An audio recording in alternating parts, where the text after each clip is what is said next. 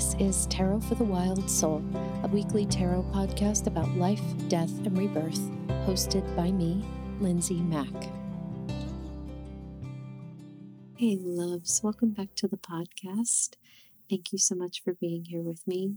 It's always such an honor to gather with all of you in this virtual space. Thank you so much for your patience around this episode. I cannot promise you that there will not be other late ones in the next few weeks. um, it's still pretty wild here, but we're managing to get some roots through this move. Um, it's just, it, it's a whole um, different universe to be moving and um, kind of in creation for like three different things at the same time, and also um, getting the opportunity to serve um, through this podcast, and it, it's definitely very full time. So thank you for your patience as I uh, attempt to prioritize self care in the midst of all this. So today, I'm very excited to talk about a topic that is really weirdly very dear to my heart, which is fear in the tarot. Um, I'm pretty passionate at uh, about speaking about the way that fear shows up around certain cards and really in our tarot practice in general. Um, because one of the things in Soul Tarot, which is the kind of tarot I teach, that is so important, so crucial to begin to understand. And uh, there are tenets of Soul Tarot, but really they could be translated into tenets for a soul centered tarot practice, no matter what, you know, body of work you're engaged with. Um, one of the truest truths about the tarot is that every single card in the tarot brings some kind of medicine. It's here to bring a gift. Every card. That includes the ones that you hate. It includes the ones that you're scared of, and it includes the ones that you'd really rather not see. um, now, you don't always have to like this medicine. You know, we don't always like the flavor of the medicine that we get. If you were a child and had to like have a medicine that really helped you, um, you may have remembered the horrible taste of it and yet could appreciate the effects. That's kind of what we're talking about here. So, this is not a negating. Uh, one of the things that I think some people think here is like, oh my God, there's no fear in the tarot. Of course, there's fear. The point is that we want to start investigating what's underneath that fear. But we have to first start with an understanding, which is that every card in the tarot brings medicine. What will radically start to shift our tarot practice is if we begin to think about this critically and with curiosity, because if we're not understanding or considering the idea that every tarot card brings medicine, we are in slight danger of judging a card when it comes up. We shouldn't be getting it. It should not be coming up. It doesn't match. Those ideas um, can really stop a reading and a transmission from our guides and from our higher selves, like right in its tracks. Because when we put out um, this shouldn't be here, we're actually um, putting a hand out to some kind of offering of medicine. Uh, the other thing that happens is that it really stifles a sense of curiosity, intimacy, and play. Because the truth is, um, I mean, I've been reading tarot for 24 years. And the biggest thing that I've learned is that I don't know shit about the tarot. It tells me what the truth is. And the more I, um, because I do this too, uh, I'm just a little, I, I can recenter a little quicker than maybe most, but um, I absolutely pull cards in my daily pulls or around certain situations, and I'll be like, "The fuck is this?" You know, like the card that, like, you know, pulling a card that totally doesn't match what I want, what I think I should be getting, all that stuff. Um, this is natural this is what it is to move through you know brain and soul that's the brain like oh this isn't this doesn't make any sense i don't understand why this card's coming up whatever um recentering around that is um actually backing up from that story and saying hmm, you know, maybe there is something here. Maybe there's a different way of even thinking about this card than I've ever been acquainted with before. And maybe the card actually wants to tell me how it might be showing up around my situation. How interesting. How can I be open to that? That is really how I work.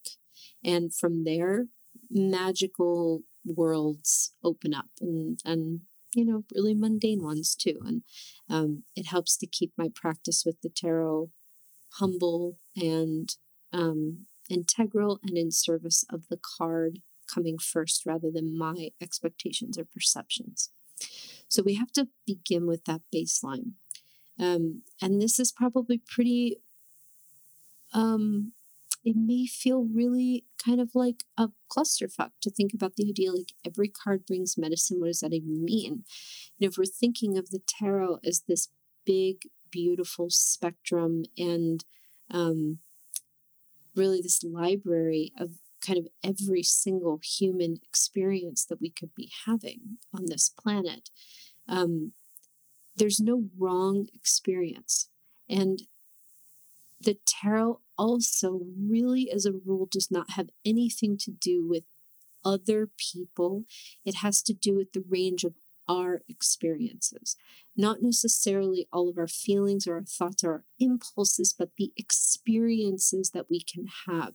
And while there are some really shitty experiences, the tarot always brings a kind of an invitational energy, not necessarily what will be or what is it offers an invitation. So if you get as a card Nine of Swords, you're being invited to look at the way that your brain is gripping you around worst case scenario thinking. And from there, the medicine is what proof, what evidence, what support might you consider calling in to help open the door for yourself on what's actually going on versus the worst case scenario. If your brain is telling you, like, this person hates you, can you literally tell this person, hey, I know this sounds kind of a little, a little different, maybe, but um, I just want to check in with you. Does everything feel okay between us? Do you, is, have I made you upset? Is there anything wrong? I really welcome just completely honest feedback. I'm totally available to hear anything if it feels safe to share it with me. You know, that's an example if it, you know, even feel safe enough for us to do that. So there can be so many gifts that come from that and they're cumulative. One potent experience in Nine of Swords will open up worlds. And what will happen over time is a card like Nine of Swords will start to be a friend when it comes up. It will lose the sting that it used to have because we have more experience under our belt around, like, my gosh, when this card comes up, I get the chance to untie a knot that I have, that my brain grips me around. I don't always love it, but I get the opportunity to untie this knot. And slowly but surely, the experience with the card changes. When I was in college and deeply suffering from PTSD, Nine of Swords was a nightmare for me because it meant like, oh my God, I'm going to get sucked back into a horrible time and, you know, whatever it is. But with more time and more clarity, more curiosity, and more ability to look at things from a critical, sort of distant, unattached perspective rather than sort of being in the midst, we can really see how these cards sometimes come up, the cards that we're afraid of don't actually come up amidst any negative re, um, feelings or emotions at all. Sometimes they come up when we're perfectly happy, and then the brain can swoop in and say, Oh my God, well, what's going to happen? You know, holy shit. So we go back to this idea it shouldn't be this way. This card doesn't match this experience, or we can judge the card. Judging the tarot is one of the biggest impediments to being able to not just undo and kind of rewild our relationship with the cards that scare us, but also um, around having a much richer, much more full bodied experience, not just with the tarot, but with our own lives. So, are you judging a card? Do you feel that you know a card there's a lot of assumption that we do about tarot. A lot of assumption like this card is bad, this card is good, this card means this. Where did you learn that exactly? Who did you learn that from? Have you ever considered that everybody who's ever written about tarot has done so from a absolutely imperfect human lens, me too? That ultimately, the only thing you can do is do your work around this idea. How might you consider each and every tarot card as being an invitation, an offering of some kind of medicine, bitter or not, still bringing some kind of gift? Not a gift that your brain, your preferences, your ego might necessarily appreciate, but we're not serving the ego with tarot. And if you are, if that's something that you want, you are in the wrong neck of the woods with this podcast. you know, like, I mean, I'm happy that you're here, but I'm just not going to give you anything that the brain's going to be particularly happy with. We're not here to service the ego. We're not here to service the brain. We're not here to make the brain feel safe. We're here to offer reference, um, reverence, and deference to the soul. So the soul wants to evolve, the soul wants to expand. That's what we're doing here. Expansion comes when we're honoring discomfort. And so the experience, the relationships that we have with the cards that scare us are some of the most intimate that we can ever have with any card because it's actually where we build this foundation, this journey. And these cards aren't coming to fuck us, to be enemies, to um, you know, to screw up our day, to give us a heads up about something horrific that's going to happen. Not at all. Um, and they're really coming forward as allies that are helping us in one area of our of our lives or many areas of our lives to get a little bit more intimate with what our story is around that area. You know, fear in and of itself is an opportunity. Fear always brings opportunities, invitations to go deeper around what we're believing. There's always something underneath fear, always. Um, and sometimes what we're afraid of isn't really about the fear itself, but about what could happen, what might happen. This is totally normal. And again, I'm not a therapist, but uh, I think this is just a human thing rather than it is a necessarily a therapeutic um, thing. But fear around a tarot card is always a bridge to intimacy in some way with that card because it's a chance to unpack and uncover a belief that we have not just around the card or I or or our idea of the card, but of ourselves and by extension the world around us. You know, many of us have some pretty strong feelings about the tower card. And by the way, I try to say this as often as possible. You're supposed to, because the tarot, God, the tower, always do that. The tower is a shedding of some sense of safety and security of the ego, some kind of protection, some kind of false refuge, you could say, um, that the brain has really held on to, that um, the universe or life or some part of our soul just decides we don't need that anymore. So it's really, we can look at it as when things fall apart. We can look at it as uh, really our opportunity to let go of one of the last again, false refuges of our lives and to clear an experience or an old belief that we're holding onto. The tower, although we can experience and appreciate its gifts and beauty, never fun. It's never fun because it's here to um, radically expand the soul experience and bring the brain down off of its sense of importance. So it's here to really help the brain have a little bit less control over us than it does right now. And nothing in the body or the mind or the brain or the nervous system is going to appreciate that. You are primed as a human being with a nervous system to not like the tower. That's not a problem. And that's what I mean by bitter medicine. You don't have to like these cards. What we're talking about is appreciating the medicine that they offer from a soul experience and beginning to develop ways to parent ourselves and care for ourselves and nurture ourselves and talk to ourselves and open to this with willingness and respect rather than attempting to either love them or hate them, but recognizing them as a really spiralic part of the journey that we may love them or we may not. That doesn't really matter. Um, we're looking at our relationship to the world around us.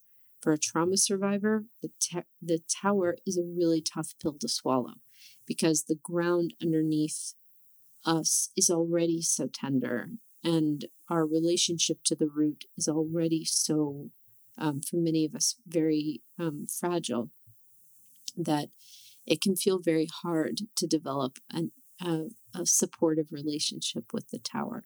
And the same goes for pretty much any card that you can think of, from the ones that you might think are positive to the ones that you might think are horrible. Um, and that's the point, is that for some people, their most fearsome cards are really um, quite lovely to some, and it's the exact opposite for others. So um, we're getting curious. We're not negating the intensity of these cards at all. They're intense. They're just not always necessarily, you know, they're never really bad, but um, challenging our stories around them, you know, um, getting curious about why we feel the way we do around them. Just curious. We don't need to change anything, just starting to think about them a little differently where does your fear around the card that you're afraid of comes come from? Like where does that come from? Did it come from tarot books that you read? Did it come from your experience with the imagery? Does that experience have a root system somewhere? Who or what influenced that? Um, have you ever tracked how that card actually behaves, or have you assumed how it's going to behave? does the dominant narrative become you know really brain focused brain centered around what that card might signify what that card might bring in? Because that's the other thing too is that so much of this is like pulling a card and feeling like oh god what does this mean? What could happen? You know so what we're doing is um a really i mean if i had to name two of the most important parts of my practice that help to make my practice what it is. Um, those two things are curiosity and critical thinking. So I don't assume anything. I never do. I still don't. I am infinitely curious when it comes to tarot. It is always changing. And I am a critical thinker across the board, but most certainly with tarot. In other words, I have an open heart and open mind for any um, literature, anything that anyone has ever said about tarot. Um, but nobody's experience is more important than my own. And uh, even when, um, you know, it's really important to critically think. And your experience should be the most important to you as well. Not just should you, but um, it's ideal. Uh, and it's okay if that's not how it is, but um, it's what we're aiming for. So Curiosity and critical thinking are two really crucial pieces in this undoing process. And if we really desire to rewild our relationship with the with where we hit pockets of fear in the tarot, we can begin to think about things from these sort of different lens views. You know, how does the card that you're most afraid of bring you medicine? You maybe have never thought about this before. You might think like it doesn't. Dive a little deeper, do a little critical thinking. How do you know that? Do you absolutely know that? Is that true? Do you absolutely know that it's true? This is what I'm talking about, might seem kind of like a drag. Um, this is actually like the work I do and the work that I think, um, with all due respect, uh, is really quite crucial for an integral, ethical tarot practice that evolves with the teacher. And um, continues to be one that we can grow with rather than one that we get stuck in, just sort of in the same basic ideas. So, um, this is just a little primer about ways that we can start thinking about fear in the tarot. And if you want to go deeper, um, I highly recommend my offering from Fear to Medicine. Highly, highly, very strongly to take you deeper into how we can undo this process, how we can start thinking about fear in these different ways, and how we can apply this to um, certain cards that really show up for many people in this realm. And if you sign up for the offering before on or before February 28th, you'll get an opportunity for a very special bonus Q&A session with me around this. So uh, if you sign up after February 28th, you will not receive that, but you will get the offering as is.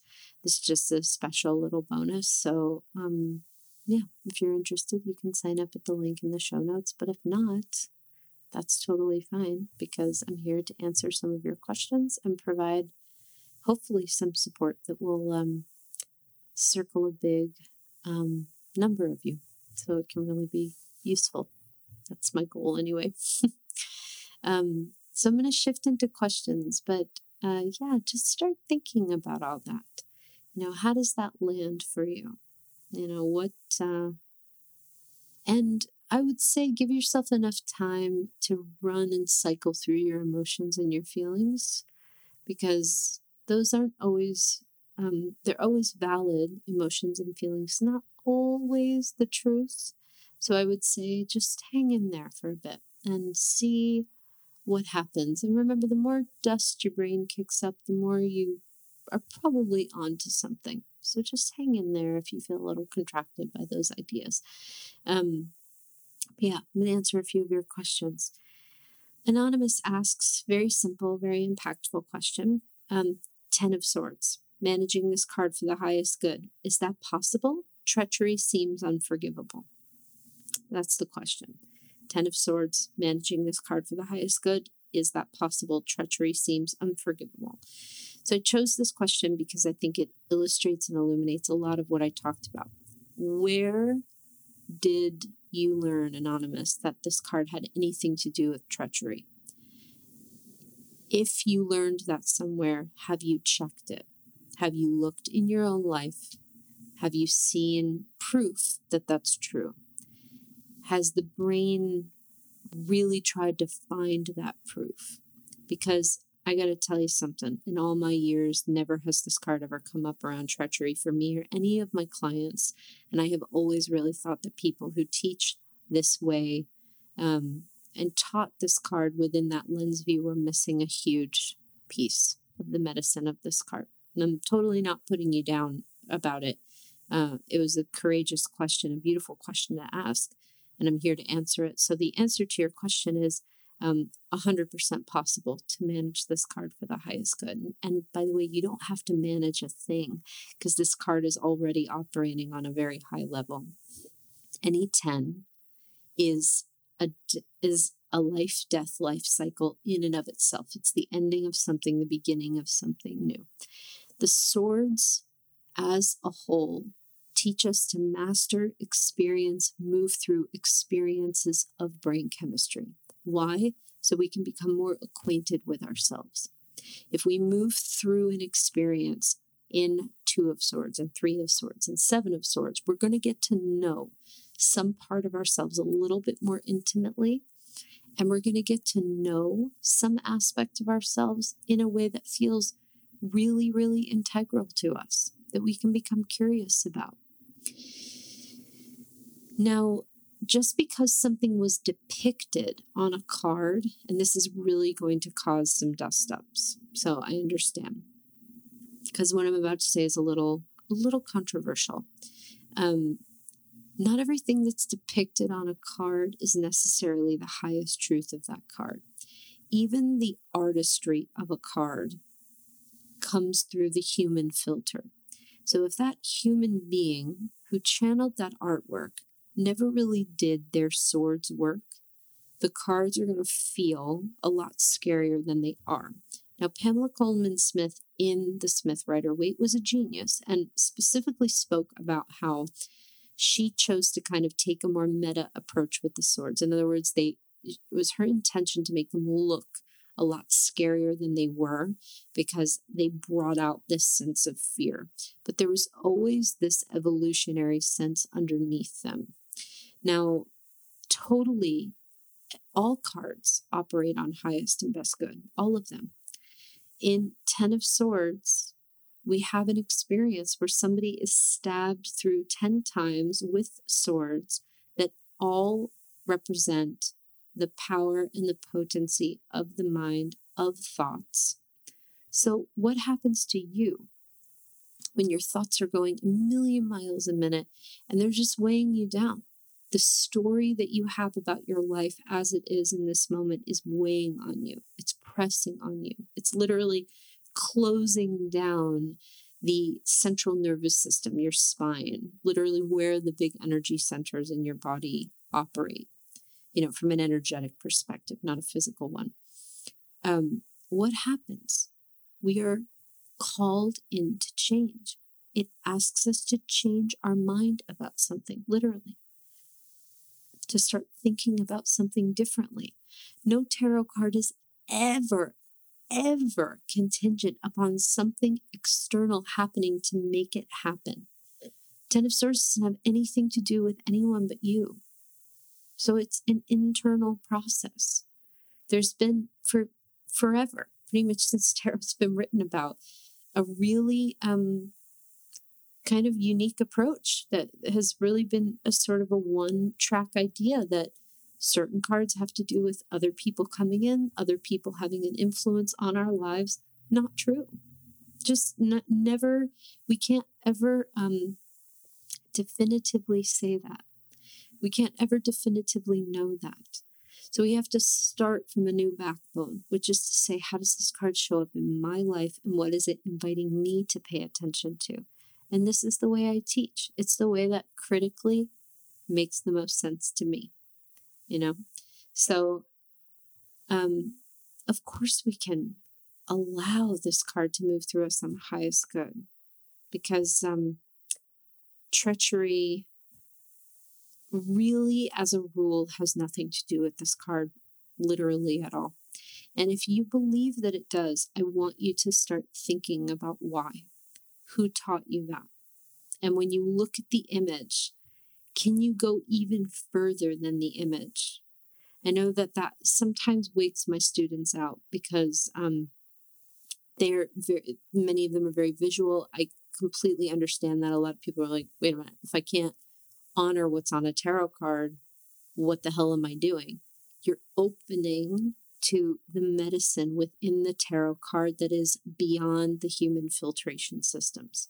So you can essentially read with any deck with no deck and allow the medicine to come through you because there is a core sense of truth with every single card that can come through regardless of whether or not it's being depicted in a way that resonates with you or not or a way that resonates with your truth or not. So it's pretty wild. But this is a beautiful question because it allows us to think about how a quite frankly miraculous card like 10 of swords which is one of the deepest allies in my life, and I think in many who allow it to be. Um, how it's been, we've been so robbed of the medicine of this card.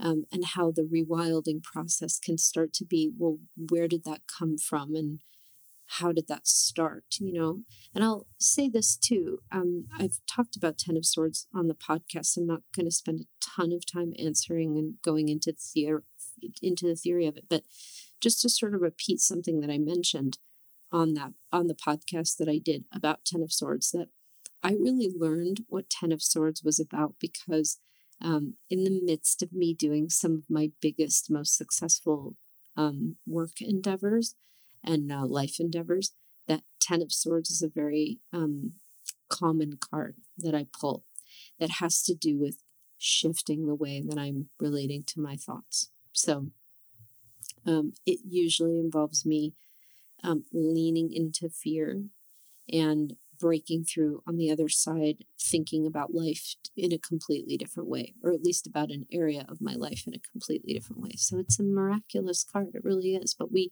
in order to get to that juice, we have to start thinking about um, did the person who initially wrote about that card or imagine that card or envision that card had they had they ever done this work probably not you know so we have to we have to get a little bit more critical with it um, Anna asks, Your method of teaching tarot has taught me to find the medicine in each card, and it has been so, so deeply helpful. When I do pull, quote, bad cards now, I immediately find myself saying, It's okay. It's actually not a bad card. Here's why this dark and scary card is lovely and wonderful, even though it feels heavy and hopeless. But sometimes that is, doesn't always feel realistic. Are there any cards that are just bad because they feel bad and seem bad and everything is just bad right now? Are there